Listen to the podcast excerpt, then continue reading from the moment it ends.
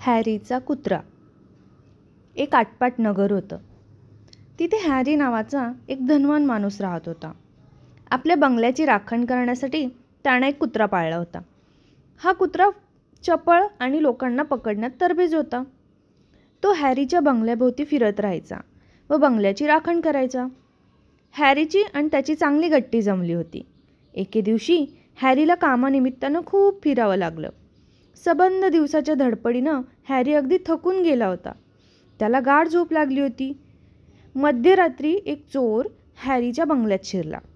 हॅरीच्या कुत्र्यानं चोराला पाहिलं आणि त्याने जोर जोरात भुंकायला सुरुवात केली. कुत्र्याच्या भुंकण्यानं चोर घाबरून पळून गेला.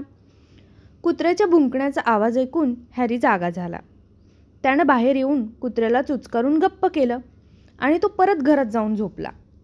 दुसऱ्या दिवशी रात्री तोच चोर पुन्हा बंगल्यात आला. पुन्हा हॅरीचा कुत्रा त्याच्या अंगावर भुंकायला लागला. कुत्र्याच्या भुंकण्यानं चोर पळून गेला.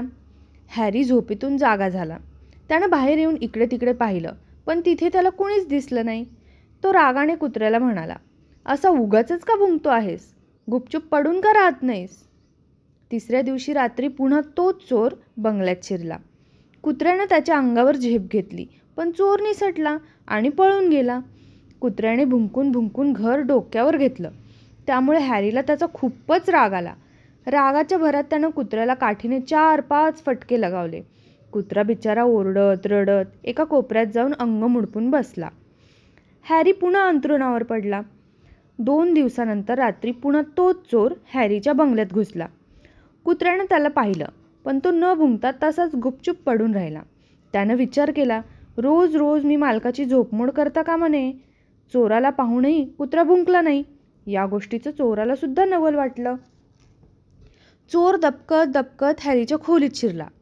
त्यावेळी हॅरी गाढ झोपला होता. चोरानं हॅरीच्या कपाटातून मौल्यवान दागिने आणि रोख रक्कम काढली आणि एका पिशवीत भरली. मग किंचितही आवाज न करता तो बंगल्याबाहेर पडला. कुत्र्याचे मनातल्या मनात आभार मानत तो अंधारात दिसेनासा झाला. त्या रात्री हॅरीला फारच छान झोप लागली होती. तो सकाळी उठला तेव्हा अगदी ताजातवाना झालेला होता. अचानक त्याची नजर खोलीतल्या अस्ताव्यस्त पडलेल्या सामानावर पडली. कपाट सताड उघडे होते.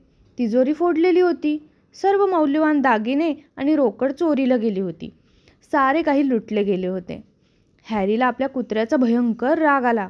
कुत्र्याला झोडपून काढण्यासाठी तो त्याच्या अंगावर धावून गेला. तेवढ्यात त्याला आठवलं. गेल्या दोन तीन दिवसांपासून कुत्रा रोज रात्री भुंकत होता.